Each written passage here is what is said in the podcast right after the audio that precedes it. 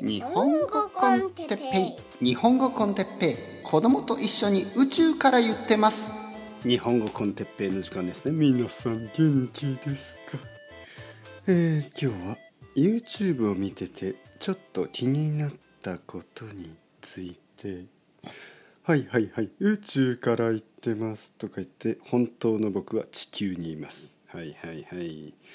子供と一緒に宇宙から行ってます。どういうシチュエーションですかね。まあ一人で宇宙に行くんじゃなくて、子供と二人で宇宙に行っている、そんなシチュエーションがありえますか？ちょっと自分だけならまだしも、子供さえも危険にね、危険の中に、連れて行って、そしてポッドキャストを撮っている、ね、子供と一緒に宇宙から行ってます。どういうシチュエーションでしょうか。親というものはね、やっぱり子供のことを第一に考えるものなんですよね、おそらく。僕は自分のことを先に考えることもありますよね。子供に早く寝ろ、ね、これからパピのウイスキータイムだから早く寝ろみたいな、そんなこともありますけど、パピ本読んでみたいな、いやパピは自分の時間です、はい、マミと一緒に上に行って本を読んでもらいなさい、ね、パピがいい日本語で本を読んでほしい。今日はスペイン語で、ね、スペイン語の勉強です。はい、スペイン語もやんなきゃダメだよみたいな、本当は僕は早くウイスキータイムに入りたいだけ。この前ちょっと YouTube を見てたら、ちょっと気になるディスカッションがあった、それを今日ちょっと皆さんと話してみたい。ある人たちが今日本に住んでいる YouTuber たちが、これからも日本に住みたいですかという質問に答える、ね、ずっと日本に住んでいたいですか？で、一人ははいもちろん、もう一人はわからない、でもう一人はちょっと気になるポイントがある、ね、そういって話し始めました。で住みたいという人は住みたい、いろいろな理由で住みたい、わからないという人も住みたいような住みたくないような、年を取ったら分かりませんみたいな、そんな感じで、ちょっと気になるポイントがあると言った人がこう言いましたね。子供を育てる場合、日本の教育システムは問題があるような気がすると、すごいプレッシャーがあるんじゃないかとね、それに比べたら、ヨーロッパやオーストラリア、アメリカのような国の方が、多分カナダも、そういう国の方、オーストラリア、ニュージーランドも、とにかく欧米的なね、教育の方がいいと、はっきり言いましたよね。で、これについてね、一つちょっと気になった点があるんですよね。で、他のところでもね、いろいろな人たち YouTuber とかがよく言うじゃないですか。日本に住みたい理由ね、で日本に住んでいて居心地がいい理由ね、でそういうのを言った時に、例えばですよ、日本は僕は好きです、ね、人々のことをちょっとリスペクトして、電車の中でも静かに、人は多いけど、静かにして、みんな他の人の迷惑にかからないようにしているとか、例えば夜はアパートで、結構静かにみんな過ごしてて近所の問題がないとか、公園に行っても、みんなそれぞれをリスペクトして、結構自分の、スペースが尊重されてる気がするとか。もちろん悪いこともたくさんありますよ、もちろん全ての国に全ての町、いい点と悪い点があるんで、いい点と言われることがね、よく安全とか、あとはその人々の他の人を尊重する文化ですよね。誰かが座っているところに話しかけたりしないっていうことですよね。いわゆるそういうことがありますよね。とにかくですよ、ちょっとね気になる点があります。それはいわゆる人々、大人のね人たち YouTuber とかが日本を気に入ってる理由ね、気に入っている理由がそういう安全とかなんとか、はいはい、でその教育が気になるというんですよね。教育は良くない気がするというわけですよ。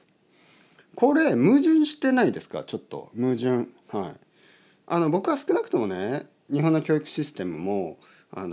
全然良くないしいつも言ってますよね。ここでいつも言っている。僕は本当に教育システムには問題があると思うし、なんていうかな、僕は子供の時だって学校好きじゃなかった、はい、まあ楽しいこともありましたよ。でもほとんどの場合授業はつまんなかったし先生は好きじゃなかった、はい、ただねそれは僕だけじゃなくてヨーロッパの友達やアメリカ人の生徒もまあ同じようなことを言ってるんですよね。僕は本当にアメリカの教育システム大好きでしたみたいな、そんな人にあんまり会ったことなくて、いい先生もいたし悪い先生も好きじゃない先生もいたし楽しい授業もあったし楽しくない授業もあったしいい友達もいたけど嫌なクラスメートもいたし、そんな感じですよね。僕は本当に日本の教育システムまだまだ良くなると思いますよ。これから良くなる必要があると思いますよ。全然今は良くないと思いますよ。十分じゃないと思いますよ。頑張ってる先生もいるけどなんかまだまだ古いスタイルの先生もたくさんいると思うし、まずそれを言っておいて、でさっきの矛盾ですよね。その YouTuber たちが好きな日本っていうのはじゃあどういう日本ですかというと、いわゆるそういう教育ね、そういう教育を受けた人たちが作ってる社会ですよね。これ矛盾してますよね完全に。僕もその日本の教育を受けてやっぱり一番最初にねその人に迷惑をかけるようなことはしないとかそういうのを強く教えてもらうわけですよ。親からもね、家でも学校でも。でそれが結果としてこの社会を作ってるわけです。でちょっと自分勝手に感じるわけですよ。彼らは日本の好きなところが日本の教育システムによって少なくとも一部作られているという結果は認めないんですよね。というか考えないんですよね。そしてヨーロッパやアメリカ、オーストラリアそういう国は今は住みたくない。その理由は人々は結構自分勝手で迷惑が多い、ね、僕が道を歩いてたら人々は僕のところに歩いてきて全然尊重してくれないみたいな、だから日本に住みたいみたいなことを言うにもかかわらず教育システム間違ってる、おかしいんじゃないの、こんな教育受けてたらいい大人になれないでしょみたいなことを言う。あれぐるぐる矛盾してないですか？はい、僕が言いたいことは別にどっちがいいとか悪いとかじゃなくてね、でも外国人の人が教育システムを話すときに、外国人とかいうか欧米人ですね、いわゆる西洋の人たちがアジアの教育システムをはっきりと悪いと言い切ることが多いですね。日本、韓国、中国ね、そういう東アジアの特にね東アジアの教育を悪いと言い切ることが多いんですよ。で自分たちの教育はとてもバランスがいいと言うんです。ただ大人たちを見るとね、日本人は素晴らしい迷惑をかけない、韓国人はとても親切な人が多い、中国人はとても真面目に仕事をするみたいなことを言って、でも彼らの教育システムおかしいでしょみたいな、ちょっとあれと思いますね。教育システムについてはとにかく東アジアは問題があると、そういうことを言っていいような雰囲気がありますよね。教育システムおかしいでしょね、お母さんタイガーママたちはプレッシャー与えすぎ、すごく批判だらけね。にもかかわらず社会としてはとてもルールを守る人が多くて真面目な人が多くていいですねと認める。そこ矛盾してますよね。うん。まあ僕が言ってるのはね、やっぱり教育にはいいことと悪いことがあるんですよ。全ての教育にね、やっぱり東アジアのこういう結構厳しい、教育を受けると、もちろん人々はちょっと萎縮してしまいますね。自分の意見とかを堂々と言うことがなかなか難しくなる。周りの人のことを最初に考えたりね。これはやっぱり行き過ぎは問題ですよね。いつも人のことを考えて、周りの人を考えて、自分のこと、自分の意見みたいなのをなかなか言うことが難しい社会になってしまう。ただやっぱり周りの人を先に考えるから、迷惑みたいなことが少なくなる。だからいいこともあるし悪いこともあるんですよね。で欧米スタイルの結構個性を伸ばすというね、教育スタイルは、個性を伸ばすということはもちろんいいところがあればそこを伸ばすことができる。長所があれば長所を伸ばすことができる。ただやっぱりついつい自分勝手にね、周りのことを考えないような言動が多い人も生まれるかもしれない。だからいいこともあるし、やっぱり悪いこともあるんですよね。だから両方が少しずついいところを学び合って、悪いところは改善してやっていけばいいと思う。にもかかわらずね、やっぱり結構はっきり言うんですよ。いや欧米の方がいいでしょ。欧米の教育スタイルの方がいいでしょ。東アジアダメでしょ。教育スタイルとちょっとね差別っぽい気がするんです。どこかに優越感というか、自分たちの教育システムは素晴らしい、自分たちの子供はもっと伸び伸びしている、アジア人の子供はかわいそうだ、ね、そういうふうに、結構はっきり言っているようなことが多いんです。僕は正直言って、僕は奥さんと結婚してて、でスペイン人の人たちとかは知ってるでしょ。生徒さんも知ってる。で僕はこの教育システムで育って、で彼らは彼らでその教育システムで育った。スウェーデン人の生徒さんもいる。世界で一番いいという教育を受けたスウェーデン人の生徒さんもいる。でも彼と話すときに僕は何らそんなに大きい違いを感じないんですよね。僕は日本の田舎で昭和にね、古いスタイルの教育を受けて育ったわけです。